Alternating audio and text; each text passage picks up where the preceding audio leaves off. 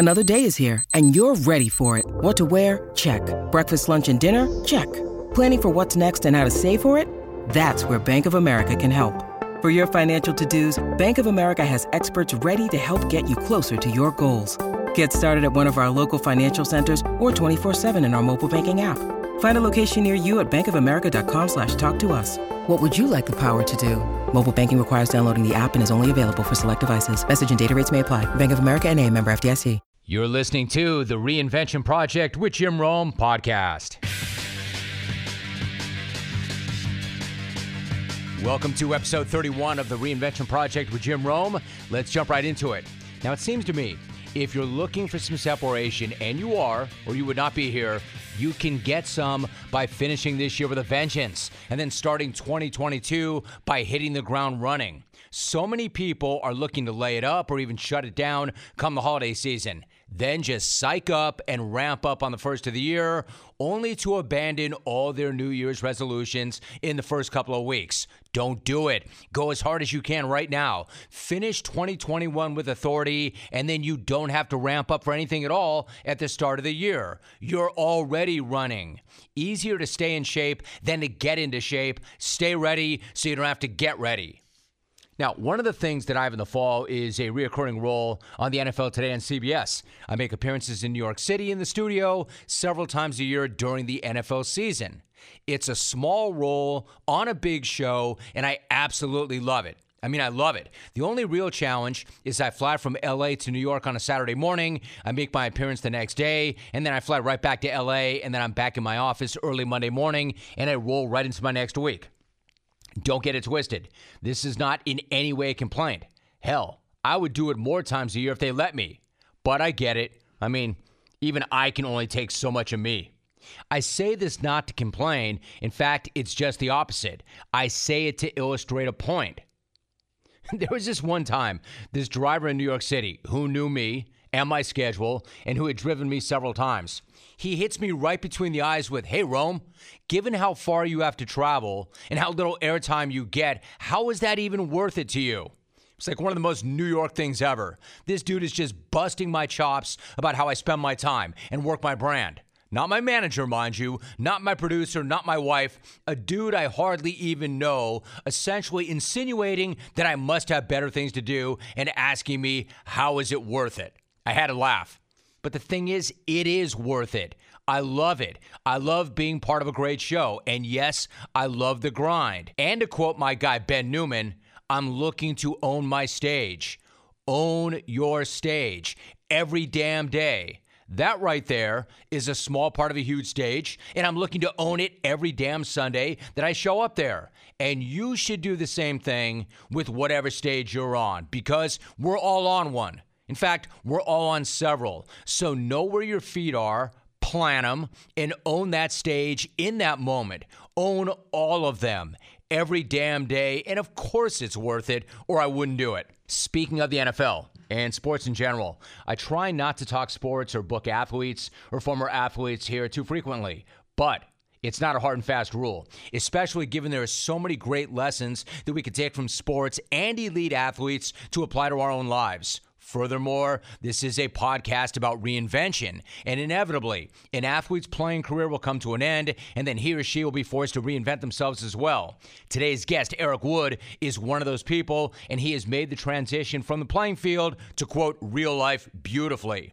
Eric played nine years in the NFL. He was one of the very best in the sport, and he was a former first round draft pick. In other words, an extremely high achiever, elite in every sense of the word, and he loved the sport.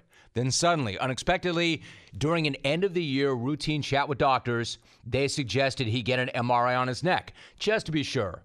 Purely procedural, except that it wasn't. He had been playing with a severe neck injury and was told by doctors he had already played his last down. His career ended in that very moment, jerked suddenly and unexpectedly from him.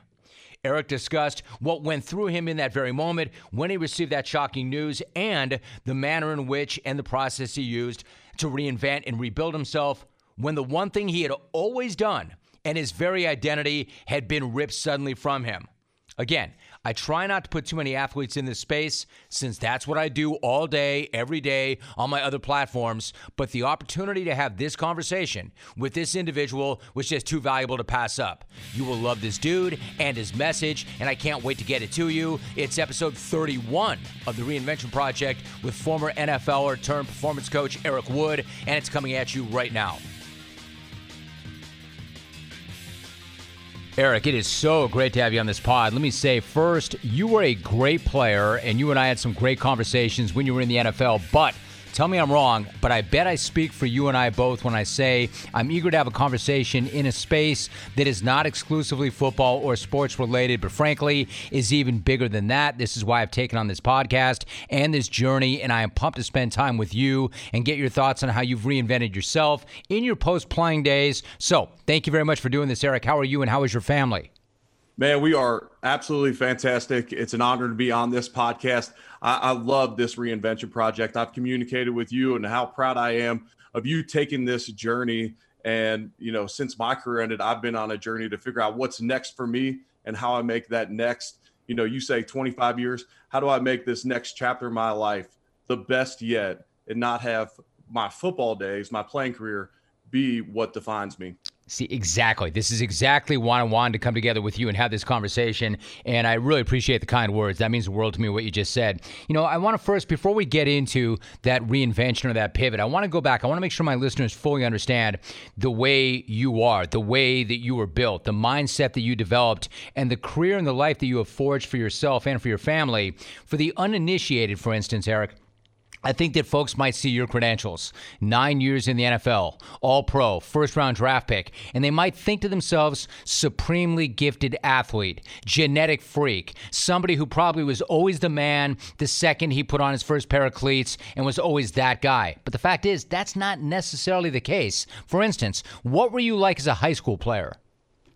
I was a backup tight end on my high school football team as a junior. I had zero scholarships until after my senior season at Elder High School in Cincinnati. I, I, played on the basketball team as well. At one point, I thought I had a future potentially in basketball. I had a really good day down at the Wake Forest basketball camp, and a teammate of mine was a, a McDonald's All American candidate. So I went down there with him. Skip Prosser was a Cincinnati guy, so I got invited down as well.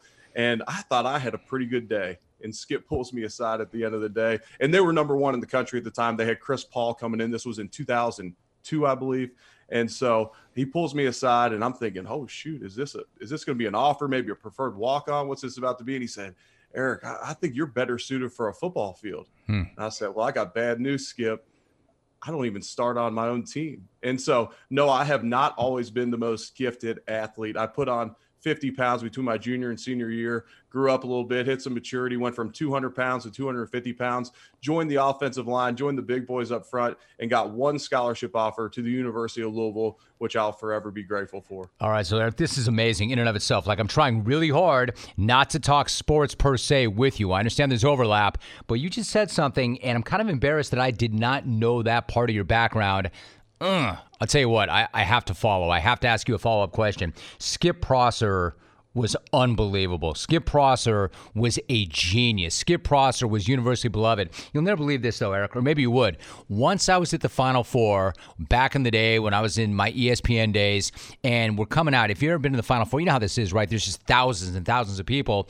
I'm going right. to the arena, and I hear this Jim, Jim, Jim and I turn around, it's Skip Prosser. He's trying to run me down. Jim, Skip Prosser. I'm like, of course, coach. How you doing? Just wanted to meet you. Want to tell you what a great show you have. I mean, is that like not the most Skip thing ever? That Skip is trying to run me down. How legendary a figure was he?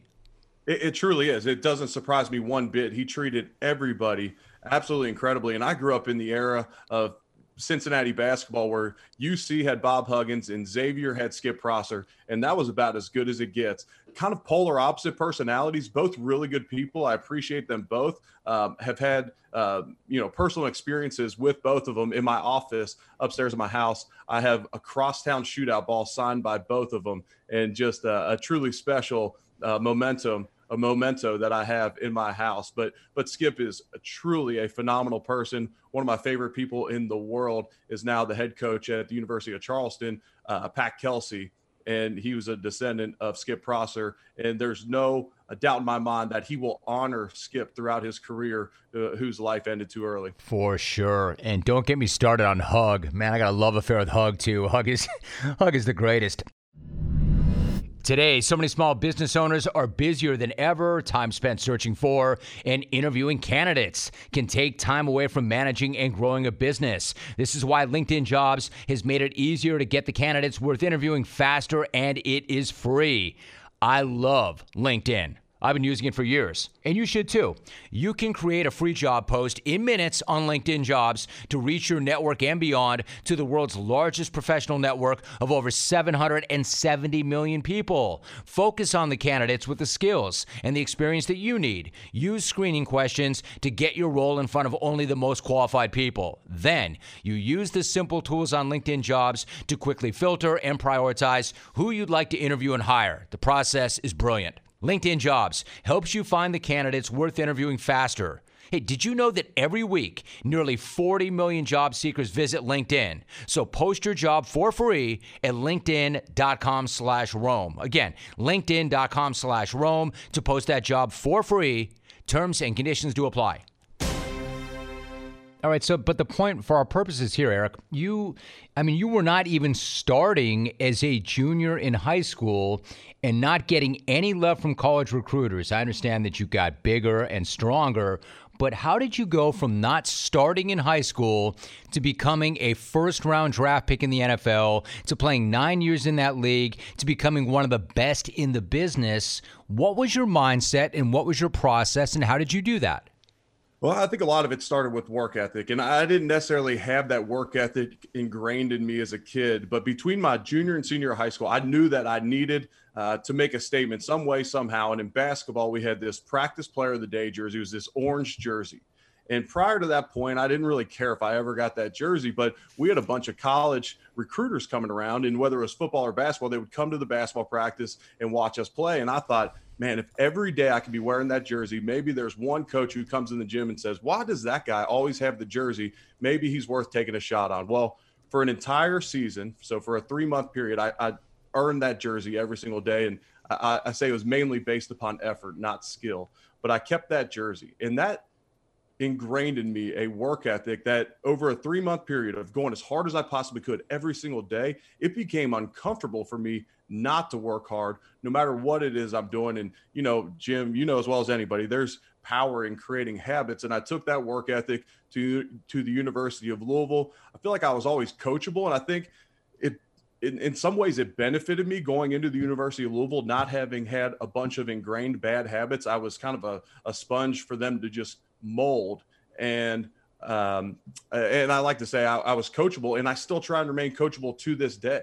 And when I was with the Buffalo Bills, we had seven head coaches in nine years. Mm, two, two were interims, but to be able to stay on the same team, I played nine years for the Bills, played my entire career there, but to always be able to stick with that team took for me to constantly be pivoting, constantly be adapting. And I think that's uh, paid off in other areas of life as well. All right, so that makes sense to me. So what you're doing is you become, you know, first you make your habits and then your habits make you and then you start to stack them and you stack days and that becomes the way you are and then you become comfortable being uncomfortable and then all of a sudden you show up 5 years, 10 years down the road and this is who you are and it works. Like you're living the dream and it's a dream that you created. You absolutely love the sport, you love virtually everything about the sport, but then, Eric, suddenly and unexpectedly, it is ripped right from you, and your career comes to a shocking and abrupt end. For those who do not know, what happened?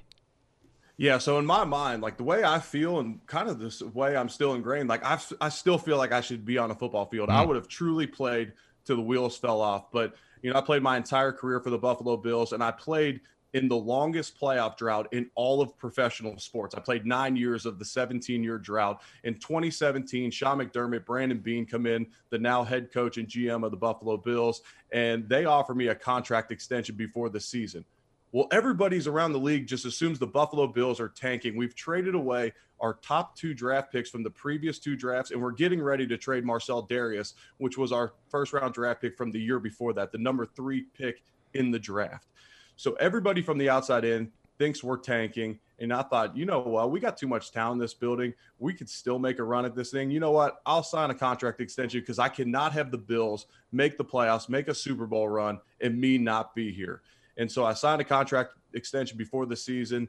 In 2017, we end up making the playoffs. I'm the only player on the team to play every single snap that season. And you know as well as anybody, Jim, your shoe can fall off. You can be beating a team too bad. You can be losing too bad. There's a number of reasons why guys don't play every single snap in a season. Well, I was one of a few players in the entire NFL to do it. We play in our playoff game down in Jacksonville, and if everyone, if anyone remembers that barn burner, it was the ten to three loss that we suffered uh, at Jacksonville with our old head coach Doug Marrone on the sideline for Jacksonville, which still stings to this day. But after the game, my son was about to be born in Louisville, and I and I and I'm a, the ultimate competitor. Uh, that's one thing I pride myself on is being competitive. But going into the game, it was kind of a win-win for me. I, we were either going to advance advance in the playoffs, or I was going to be able to see the birth of my son, who would be our second child. Well, we lose the game. I'm the only player that played every single snap, and in the NFL, you have to pass an exit physical, and then you can get cleared for the Pro Bowl and you can go home. So I go in there and tell the doctors, "Hey, I played every snap. Clear me for the Pro Bowl." I'm going home. They said, Eric, you had some stingers this year. Let's get an MRI on your neck and you can hit the road. I'm like, my high school buddy's got stingers. Like, I'm not worried about these stingers. Let me go home. They talk me into an MRI. Two days later, I'm sitting in the delivery room waiting for my son to be born with my wife laying on the hospital bed. Get a call from the doctor in Buffalo that my career is over. At C2, C3, there's disc and bone sitting into my spinal cord very similar to what happened to Ryan Shazier, and they weren't sure why I wasn't laying face down on the football field after one of those shots of the head. But my career was over. There's no possibility to return. I would never pass a physical again. And to this day, people always say, "Yeah, so smart. You retired when you did and prioritize your health." I'm like, I don't. That wasn't the decision. If it was up to me, I would have got a surgery. I would have done whatever I had to do to get back on the football field. But at that point in my life, uh, there there was that was the ultimate transition for me because I had no fallback plan. I was all in on ball. I loved it. It consumed me. I loved my role with the organization. I loved the direction of the Bills, and it was all ripped from me. Hey, times are tough. Life is hard. I get that. But don't let the stress of daily life weigh on your body. Whether you're an elite athlete or somebody just like me, just trying to make it through the day tension free, Theragun can help. I cannot tell you how much I love this product. Theragun is the handheld percussive therapy device which releases your deepest muscle tension using a scientifically calibrated combo of depth, speed, and power, and it's as quiet as an electric toothbrush. And the Gen 4 Theragun doesn't just feel good, it gets right at the source of the pain by releasing tension using Theragun's signature percussive therapy, which goes 60% deeper than vibration alone. So, whether you want to treat your muscle tension from working working out or an injury or just the daily stresses of everyday life, there is no substitute for the Theragun Gen 4. And on top of that, it is trusted by 250 professional sports teams like Real Madrid. Also, elite athletes like Paul George, DeAndre Hopkins, Maria Sharapova, and hundreds of thousands of customers like me. Get yours. Try Theragun for 30 days, starting at only $199. It's an amazing value. Go to therabody.com slash reinvention right now and get your Gen 4 Theragun today. Once again, therabody.com slash reinvention, therabody.com slash reinvention.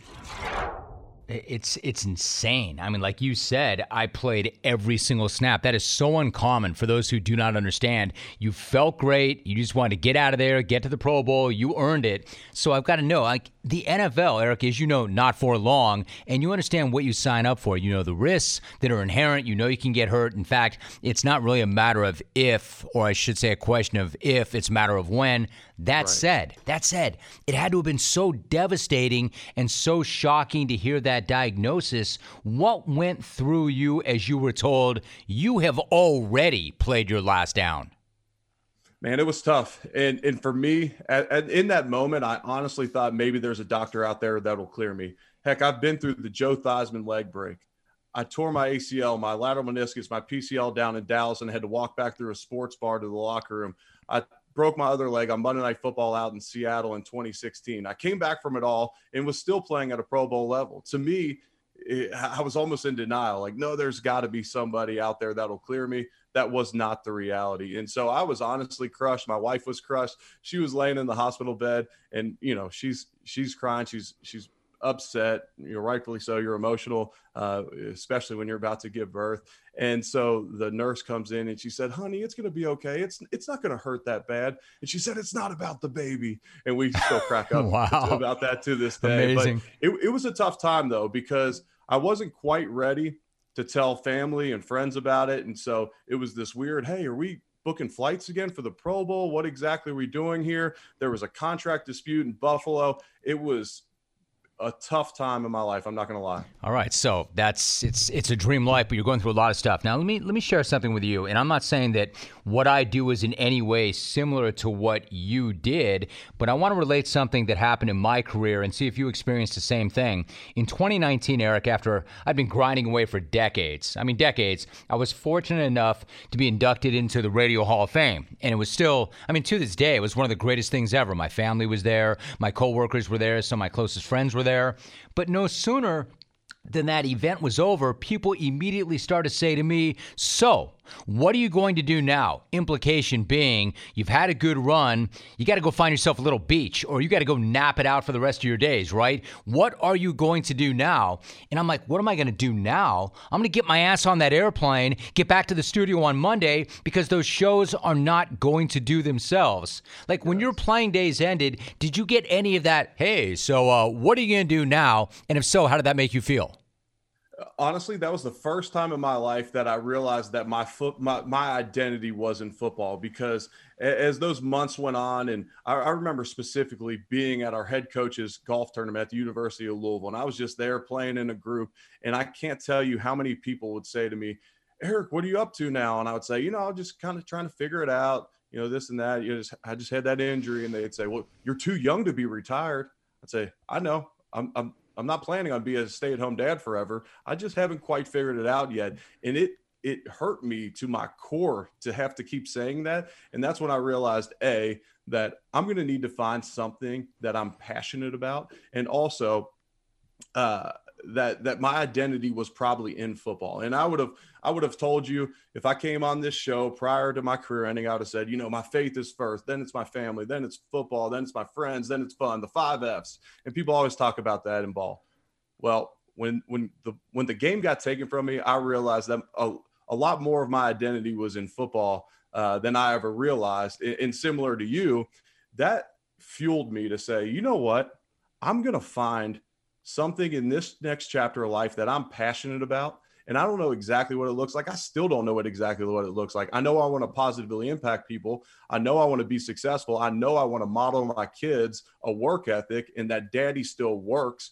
And we don't just have these nice things. And, and your dad goes down in the uh, in the basement in the morning and gets a workout in, takes the kids to school and hangs out all day. No, they got to see me work and understand that you don't just get things in life.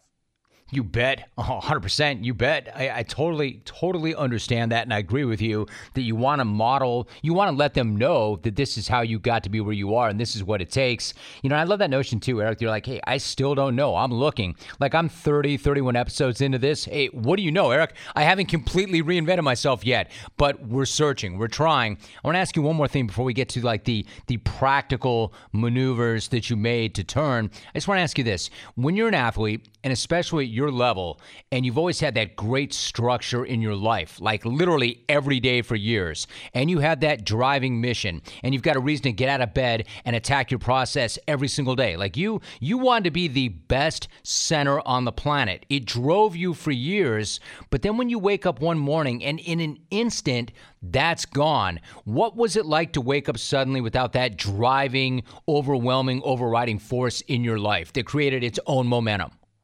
Yeah, and, and I've talked to former pro athletes about this. I've talked to former CEOs of companies or, or, business owners that have sold or moved on and, and have a tremendous amount of success. I've talked to military members uh, that get out of service. And, and one of the hardest things to do is start creating your own schedule. And as a pro athlete, and even as a college athlete, your days are so regimented.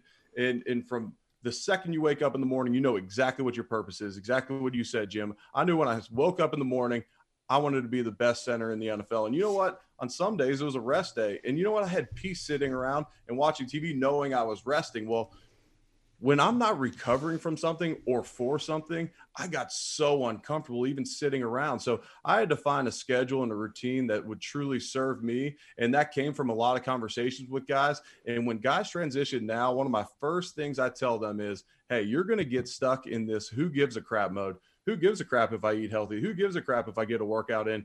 Who gives a crap if I if I'm applying myself and using my gifts? I said, you got to put that aside. You got to examine your values. You got to find a mission for yourself. And once you can do that, then build a schedule around it to where each day uh, makes a lot more sense when you wake up in the morning. Hey, listen, you want to be comfortable, right? And you want to be luxurious, right? I've got your answer. Actually, Overland has your answer. Overland is a family owned American heritage brand that has put comfort and quality first for over 50 years. As you probably know, they offer outerwear, accessories, and home decor made from sustainable natural fibers like sheepskin, leather, and wool. Overland uses expert craftsmanship to pair their highest quality merino sheepskin, which is naturally moisture wicking, temperature regulating, and antimicrobial, with supportive memory foam midsoles in order to make slippers that feel better and wear better for longer best pair of slippers ever. And something that really sets Overland apart is that they're one of the only brands in the entire world that use true double faced sheepskin. So, the suede you see outside is the same piece as the fluffy sheepskin that you feel inside. It's lighter, it's more breathable, and it means there are no synthetic materials touching your feet. And everybody needs slippers, so they're also the perfect no brainer gift. Overland offers a 100% satisfaction guarantee, and their commitment to customer service is incredible. So don't wait another day to slip into something way more comfortable. Get the very best, highest quality sheepskin slippers on the market at overland.com slash Rome. You'll get free shipping and free returns, and I recommend you do this right away because these slippers are beloved and they have been known to sell out. That's overland.com slash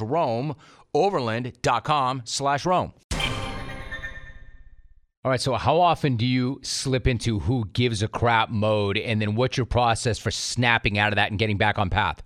Uh, not very often now that I get a text at 220 every day from your boy Ben Newman, who is a former guest, dude, uh, who I've become buddies with, and, and that's part of aligning yourself with people that can kind of help you out of ruts in life. But but not very often anymore. I'll be honest with you. Now, not every day is perfect. And when you're traveling around doing broadcasts like I'm doing, if I get home at one in the morning, I'm probably not waking up at five the next day to go get a workout in because I'm not training to get on a uh, cover of Muscle and Fitness magazine. Now, I want to model good behavior. I want to be in good health. I had to lose a bunch of weight from when I was playing because me walking around at 310 pounds isn't going to serve me long term. And so, that that kind of time is over in my life but it but it took me getting aligned with the right people it took me finding things i was passionate about to to get me up out of bed in the morning with my hair on fire again. Eric 220 like ben ben's amazing. Like you and i have a lot of mutual friends now because of this process. Like i'm a 430 guy. I'm a 4 a.m guy. I'm a 445 guy.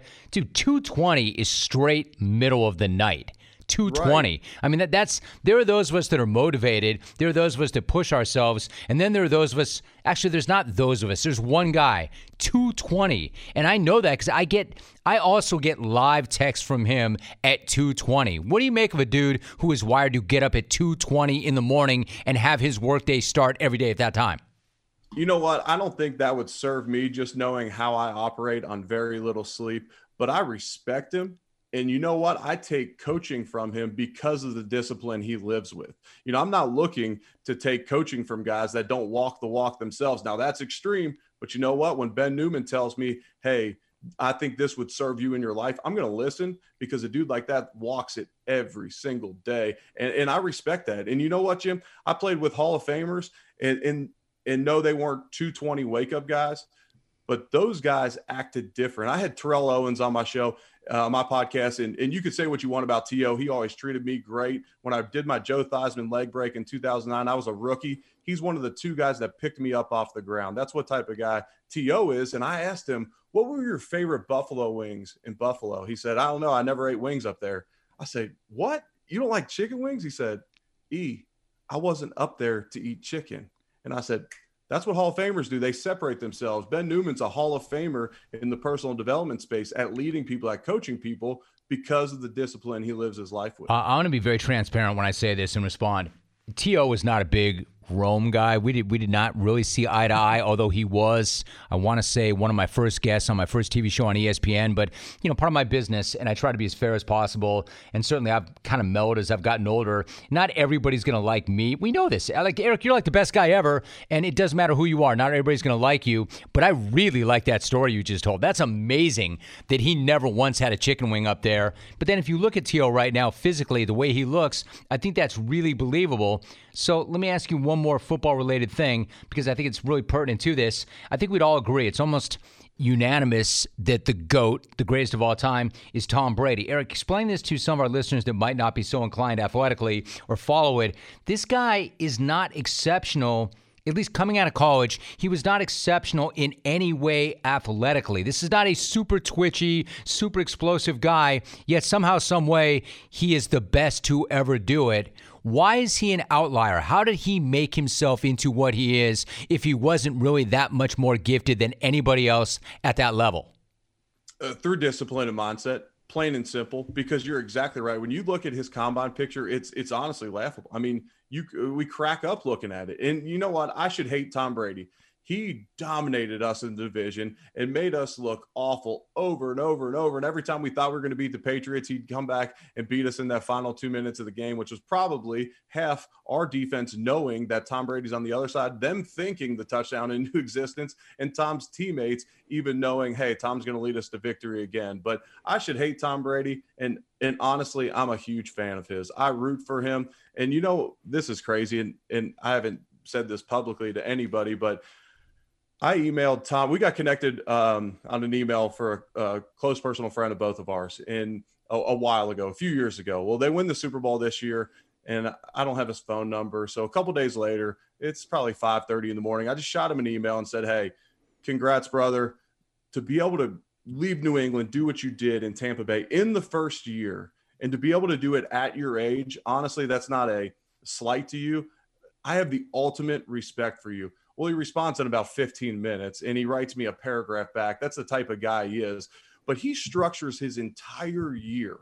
He sacrifices more than likely any other player in the entire NFL. And that's how he's done it for so long. That's why he continues to get better looking, better on the field. I mean, this this dude is all in. He structures out certain days to party throughout the year. If they would have lost in the playoffs last year, he would have continued to train through the Super Bowl. And on Super Bowl Sunday, he would have had his hardest workout and to prove to himself that he was truly peaking at the Super Bowl again in 2020 season 2021 super bowl it's a great anecdote that you share eric when you said like for instance he sacrifices more than anybody another mutual friend of ours David Meltzer, who we both have spoken to, would say it's not a sacrifice, it's a personal investment. Like, what right. do you think? Do you think Tom thinks that he's sacrificing or giving things up? Or is he so in love with the process and so in love with the feeling of success and winning that it's not a sacrifice at all? Yeah, I would say that he wouldn't consider it a sacrifice. And, and he probably gets joy from being sacrificed, being so disciplined each and every day. He obviously has a supportive wife. They seem happy from the outside looking in, and everybody in his family gets it. His group of friends understand like this is the way Tom's going to be until he hangs up the cleats. And you know what? He'll probably be like that when he's done. It reminds me of a Kobe Bryant, for instance. You know, Kobe Bryant has an unbelievable career. I love reading. Uh, about Tim Grover talking about his work with Kobe Bryant and Kobe Bryant telling him to meet him at the gym at four in the morning so he can be back to eat breakfast with his, breakfast with his kids and then go back to the gym with Grover afterwards. But then Kobe retires and then he goes and wins an Emmy. Like Kobe was never going to shut it down. I don't think Tom Brady would either. And, you know, Tony Robbins says it there's the ultimate fulfillment in life is in growth. And for Tom Brady, I believe that it's not sacrifice to him, it's fulfillment because of the growth that he's seen throughout his career. All right, so to that point, let me ask you, what does having a growth mindset mean to you personally, and why is it so critical to have one?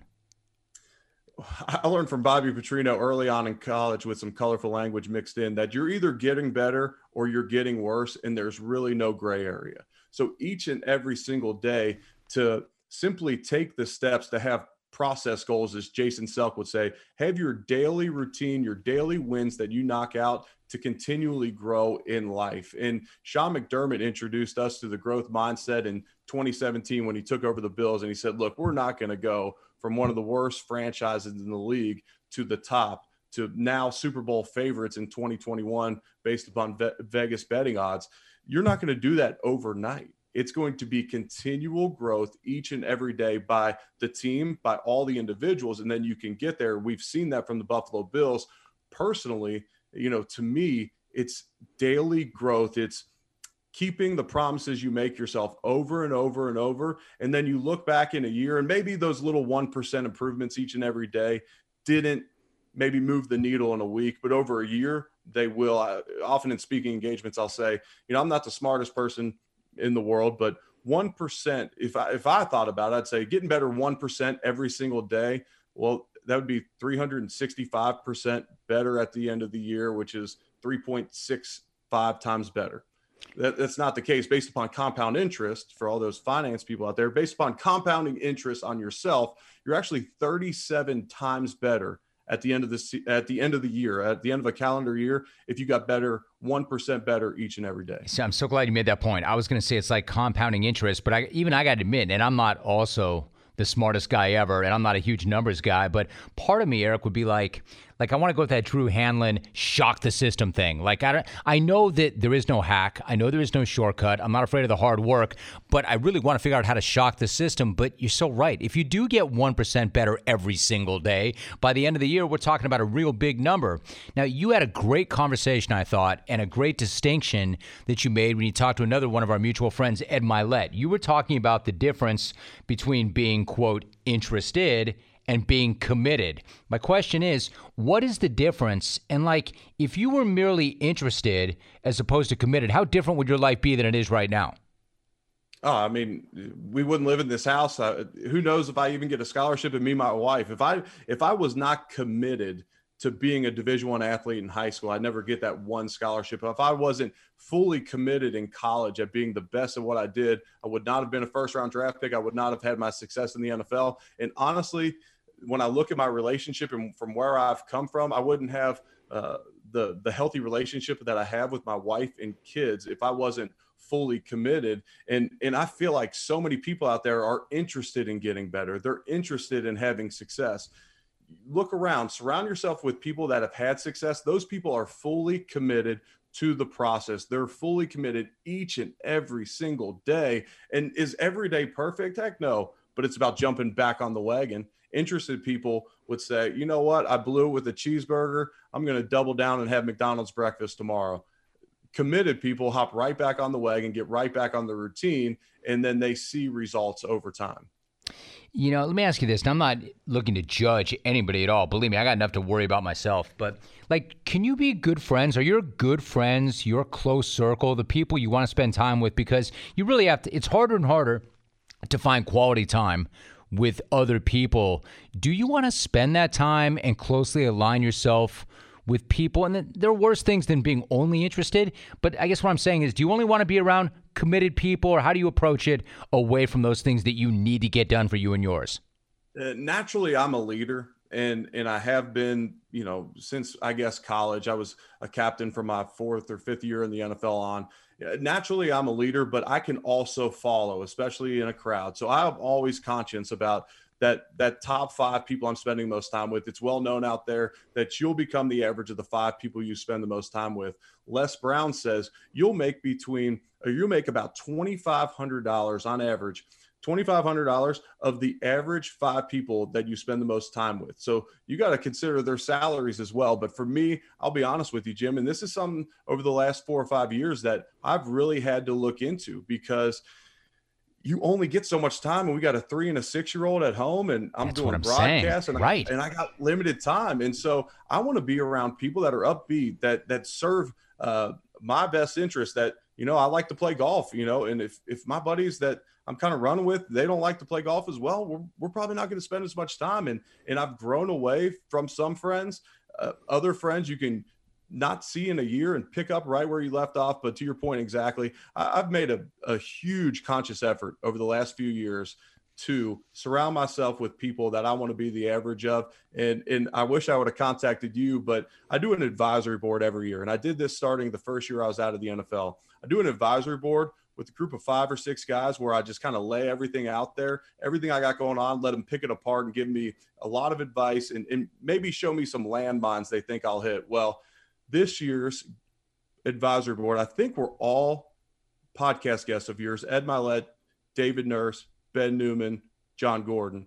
And yes, they picked me apart. But man, when you get those guys in your corner, it's hard to have an off day. It's hard to have an off week because those guys are pouring into you and they committed their time. And I want to honor their time by putting into action what they gave me. I mean, you walk the walk and you talk the talk, but you walk the walk. I mean, these are all guys that you know they they want to serve others, they want to help, but they're going to coach you up now. They're going to coach you hard, and clearly you're not afraid of that. Eric, let me ask you this: like these are still okay. No matter what your attitude, your your mindset is, these are still tough times. They're still challenging times, and for everybody. Now, I'll be honest. Even though I am older and wiser and smarter and have more experience, I'm going to be very transparent. I have a little more anxiety than I have in years past, even though I feel like I know more and I'm better prepared. Do you yourself ever feel anxious? And then what's your strategy for beating it?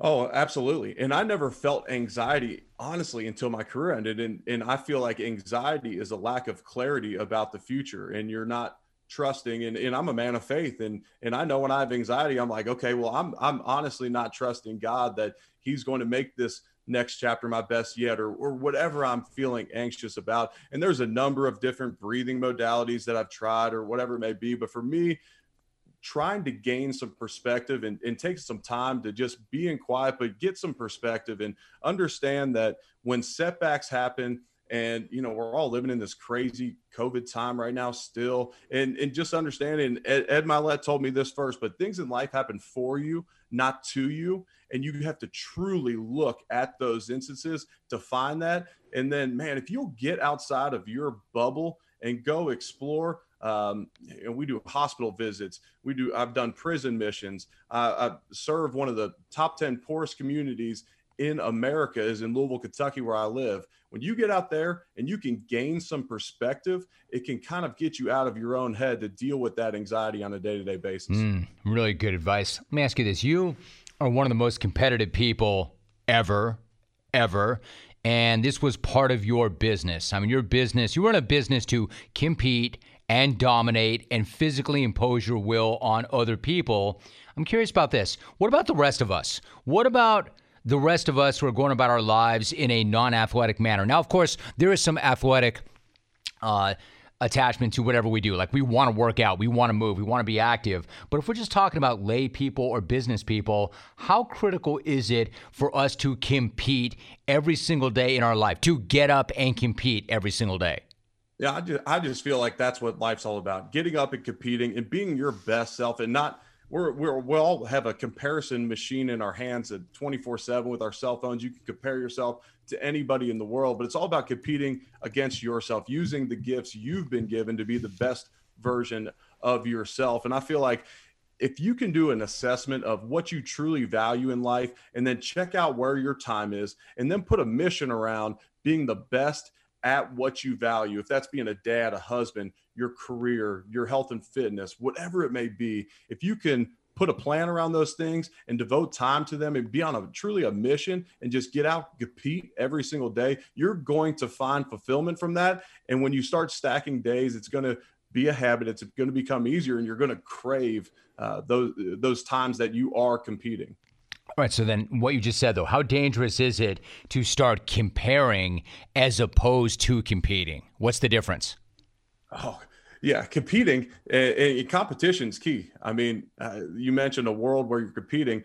I mean, every single week on Tuesday, there's 20 guys that are getting changed in your locker room that are going out to work out on our practice field on our off day to prove themselves that they can take your job. That's every single week in the NFL. One bad week, if your contract does not, if you're not worth more money on the uh, on the team than you are cut, if you have a bad week, you're out of there. And so that's the world I lived in. And so I guess naturally, um, I, am ingrained to be competitive with people. And it's so easy for me to look around and say, man, this guy's lost more weight in his transition out of football. This guy's got this better broadcast gig. This guy's got this better podcast. This guy's serving more people. And man, you just got to get um, you got to get the reality check to yourself that man you are only competing against yourself to be the best version of yourself. And yes in business and in sports there's times that you are going to be competing. But when you lay down your head at night you can lay down your head in peace if you know that you gave that day your all and that you're constantly on a growth cycle it, it, to your point earlier, if you have that growth mindset of improving each day, then you get it out of your head. But I mean, comparison is the true robber of joy out there. I find it myself. If I'm scrolling social media too much, I'll think, okay, their family looks happier than mine. We're not traveling enough.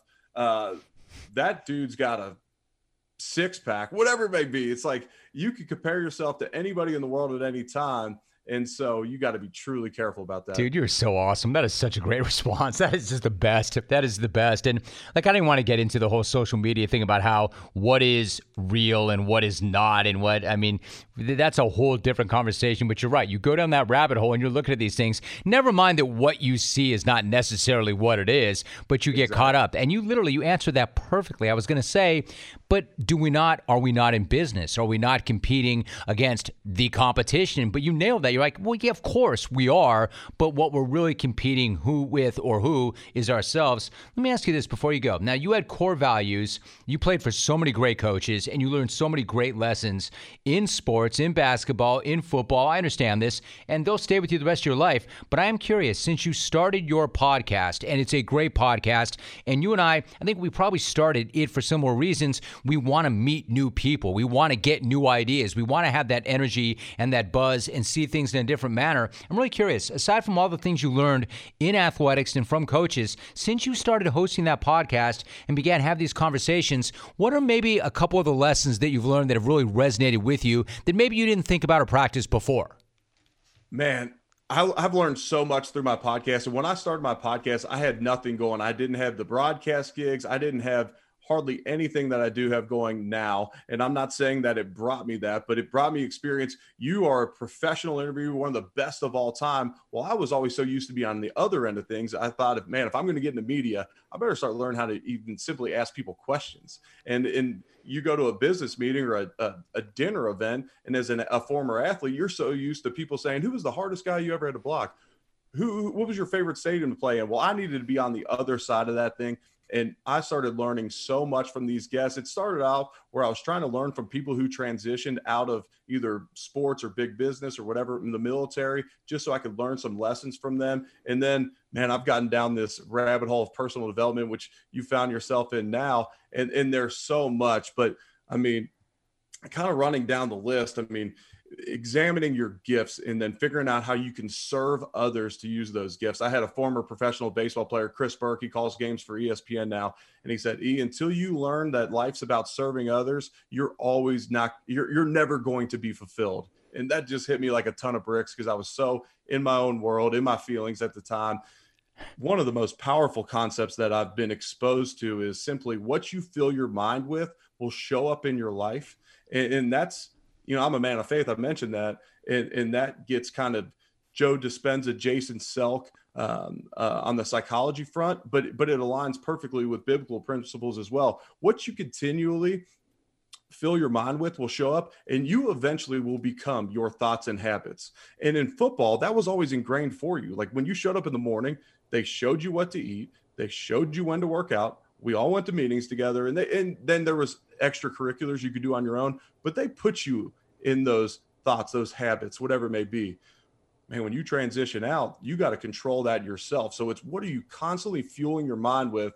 Uh, I've, I've, I've knocked out 22 books, I think, in 2021. I've become obsessed with learning, and and readers are leaders, and earners are learners. I think I heard that from uh, uh, Jim Kwik, But to me, this has been just a fun journey that I've been on through the podcast. It's called What's Next with Eric Wood. And the concept is simply how do I make my what's next better and come along on this journey with me as I learn from other people very similar to the reinvention project. I love this. I love this so much what you just said. Like I've always thought like you are what you eat and not that I'm like some crazy nutrition guy, although I'm trying to get better because trust me, my man, as you get older, it gets tougher and tougher. Like it comes on much easier and it's much tougher coming off. Those pantry runs are way more hurtful than they used to be. But I love this notion that it's not, it's no longer just you are what you eat, it's you are what you consume. And what you consume includes what you see, what you hear, what you watch. So, really quickly, like you said, I'm so conscious of what I'm putting in my mind. What are you putting in your mind? When you get up every morning and you go throughout your day, what types of things are you looking to put in your mind? Yeah, so I call it tithing. Um, with my time as well. So the first 10 minutes of my day, it's either a Christian based book or I'm in my Bible. Uh, I might be listening to a, a podcast, a, a, sermon, whatever it may be. I'm going to give my first 10 minutes to God. And then, man, I've gone down a rabbit hole. A lot of them are prepping for podcast guests, but it correlates back to uh, me filling my mind with what I want to show up. So it might be Tim Grover, who trained Michael Jordan and Kobe. It might be Jason Selk, who you know. It might be Kevin Elko. It might be uh, Ben Newman. I'm pouring into their books, and as you read, and and this is fun, Jim, because you know I talked about the five people you spend the most time with, you become the average of. Well, you know what? You listen to enough Ed Mylett podcasts, you listen to enough reinvention projects, they might be those words that are filtering into your head. That might be your top five. You might have just put Ed Mylett, one of the most disciplined, successful people on earth, he might now be in your top five because you're reading his book, you're listening to his podcast, and and you're following him along on social media, which is very intentional what he puts out there. All of that is probably putting him in your top five of people you're spending the most time with. I respect that so much. I agree with you. This is when you and I do this. This is so great because it's part of who we are and what we do. But it's it's more than a passion play. Like we get so much out of it. It's this is this is not hard. This is good. This is productive. Let me ask you one last thing, Eric. Like when you talk about a pivot, right? A pivot. David Nurse talks about a pivot. You talk about a pivot. And for those who know sports, we know what a pivot is. When you go to make a pivot in real life, is it like a traditional pivot we see in sports where, you know, you plant and you pivot and that's pretty much it? Or is that life pivot not even really a pivot per se, but rather an actual process? I believe it's a process. And and you talk about pivoting on a basketball court. I played in the pivot on the offensive line eh, on offense. The center's known as the pivot, and that's how me and David Nurse originally got connected. I put out a blog post a while back when I was doing those, and I wrote about that, and we kind of got connected through all that. Someone referred me to him and said, Hey, he's the pivot guy. Go talk to David. And so we become buddies kind of over all that. But man, when you when you're pivoting in life, it, it truly is a process. It's a learning process. It's a process of not beating yourself up because you, you can't hold yourself accountable for what you don't know. I, I could look back at my career now and say, man, I wish I would have done these things. I wish I would have done more visualization or breathing techniques or ate better, but I can't beat myself up over what I didn't know then but to constantly be growing. And when you hit those transitions in life, those big transitions, and so many have hit those transitions because of COVID, it's been relationships, it's been jobs, it's been loss of loved ones. When you're hitting those transition points, there's there's actionable steps to take, and we could do a whole podcast around that. But if it's career, you know, examine your gifts, figure out exactly what you want to do. If you figure out a way to serve others and bring value to others, that value coming back to you is likely going to come in monetary form, but you'll also be fulfilled in, in that what's next chapter, even if it's not more physically successful, you will be way more fulfilled in that next chapter. See, like this, in a conversation like this, I'm so grateful for because I understand, like, part of me I should know better. Part of me feels guilty. I'm like, he just gave you 45 minutes of his time, and exactly what did Eric get out of it? But you, to your point, you're not in it to get something out of it. You're in to serve, serving others. And it's the law of attraction. And if you put this type of thing out in the universe, you have to believe that it's going to come back. I think that you're a really unique person in that you're somebody that I and others will want to plug into, right? Like it's like it's an energy charge, not an energy drain. There's so much positivity positivity and so much positive energy and so much good information that I just kind of want to plug into you. And I think that's a great, great compliment to you, Eric, and how hard you've worked to become the person that you are and have always been and continue to evolve. So I want to say that first and foremost. Thank you so much. I want to tell you how much I admire you, respect you, appreciate this relationship and friendship. For those listening that want to consume more of your content, want to get to know you even better, maybe even interact with you, what is the best way for them to do so? Well, I really appreciate all those compliments, and the feelings are 100% mutual, Jim. Uh, my podcast is called What's Next with Eric Wood. We release every single Monday on social media. I'm at ewood70. If you message me on Instagram, I'm most active on there and in responding to people. And Jim, you know what? You talk about 45 minutes. I, even yes, I want to serve your audience.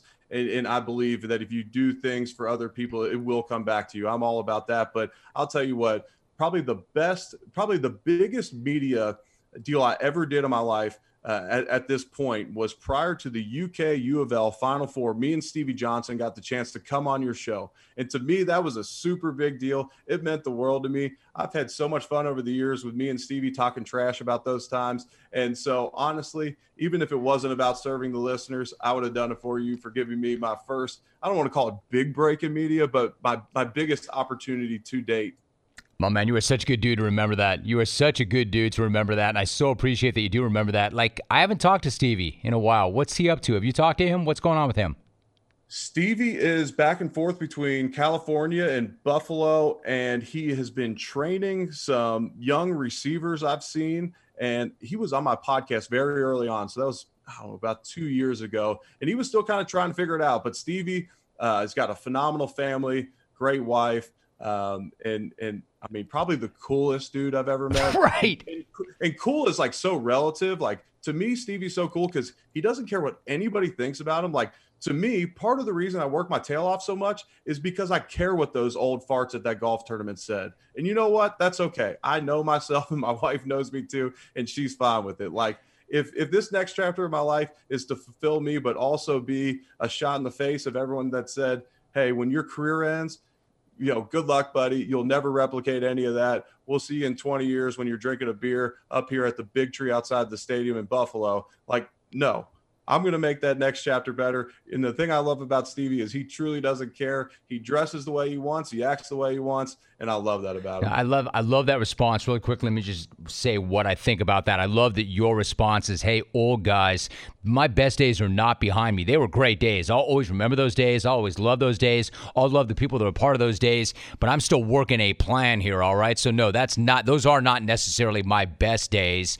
So you still have that chip on your shoulder and that's a good good thing. In terms of Stevie, I I know what you're saying. You can't even explain cool. Like you know it when you see it and you feel it when you're in the presence, but there is no way to explain that guy. And I mean that in the best way possible. You you can't teach that, you can't explain it, but you know it when you see it, right? Oh, 100%. And his locker was right across from mine. And our locker room at the time wasn't very, very big in Buffalo. So we were pretty much back to back in our locker room uh, for five years in a row. And we had so much fun. And each and every day. He'd come in with this different outfit. I'd wear the same pair of sweatpants and jacket to the stadium every single day, the same pair of big old boots, just because it's snowing half the time from November on. Stevie come in a new outfit every single day. So cool. And I'll never forget, Doug Marrone came up to me and he was just ripping me in my locker one day. And I look over Marrone's shoulder and Stevie is behind him dying laughing. And all I could think was Marrone's going to turn around and give it to Stevie next. And Stevie truly does not care. At all. At all. And you were probably like, oh man, this sucks. This sucks. I got to do better. I got to be better. Coach is tearing me up. And Stevie just thinks the whole thing's hilarious. And that's yep. that's the beauty of the whole thing. Well, listen, I can tell how much you love him, and I know from talking to your teammates how much they loved you. And I can't say how much I appreciate this and respect it. I would love to help out and reciprocate in any way possible, Eric. But thank you very, very much for an amazing conversation, dude. You are doing incredibly well. Uh, thank you very much. It was absolutely my pleasure coming on.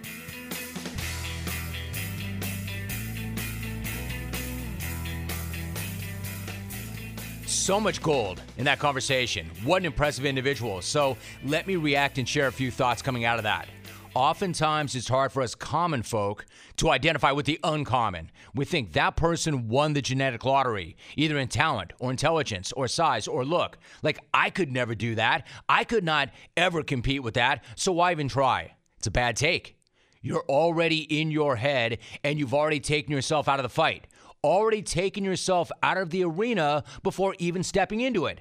And the irony is, even Eric Wood admits that he falls prey to it. He's the guy that so many of us want to be, yet he himself admits he falls victim to the comparison game. That guy has a bigger podcast. That guy has a better broadcasting job. That person has more followers. That person has lost more weight, etc., etc. Eric admits he has to catch himself sometimes and check himself and remind himself that's not the race he's running. That's not the battle he should engage in. Notice he's not saying don't compete. He's saying don't compare. Of course, you will battle your competitors, but the real battle, the main battle, is the one within. Stop focusing on things that are out of your control and frankly have nothing to do with anything anyway, and instead turn within. Win the battle within. Win it every single day. Stack those days. And then all those same people that you're comparing yourself to will be doing the same with you. Here's something else I really admire about Eric.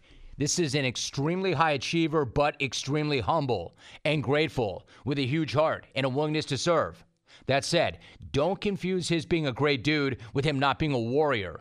Don't confuse that generosity with an unwillingness to go to battle for himself and his family. I love that that dude still has a huge chip on his shoulder. I love that this dude has a little something for all those old dudes at the golf club that think that his best days are behind him and that he really has nothing spectacular or exceptional in front of him. Love that one of the things that rolls him out of bed every single morning is the drive to prove them wrong and the people who believe in him right. Let me tell you something.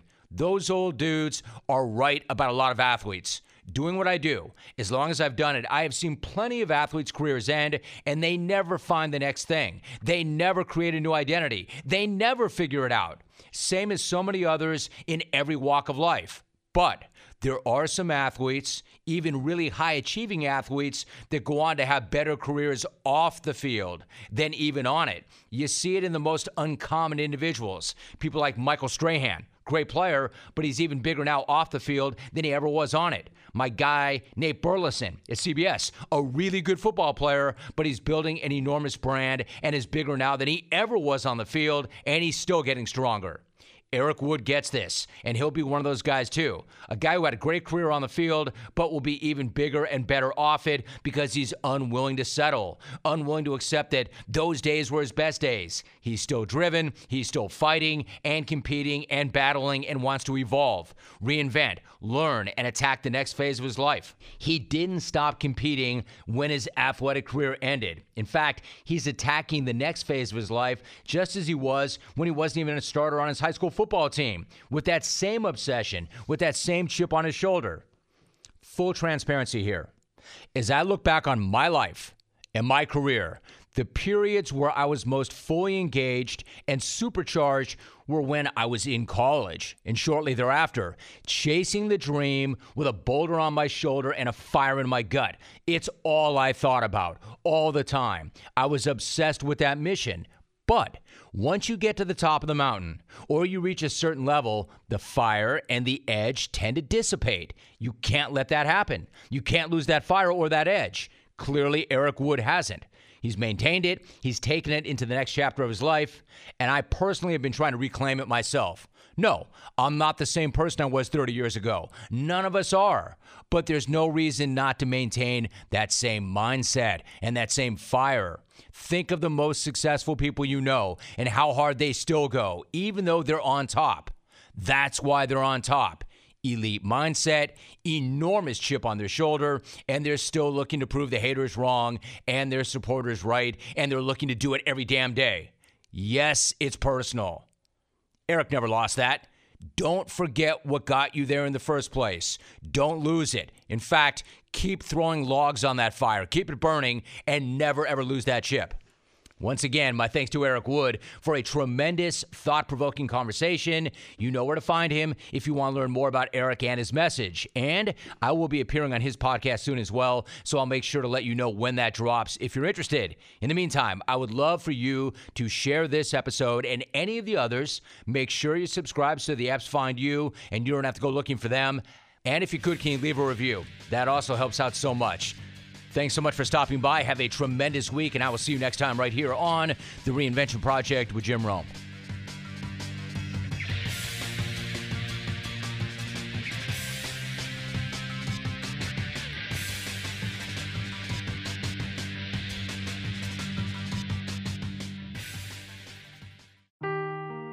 Seeking the truth never gets old. Introducing June's Journey, the free to play mobile game that will immerse you in a thrilling murder mystery.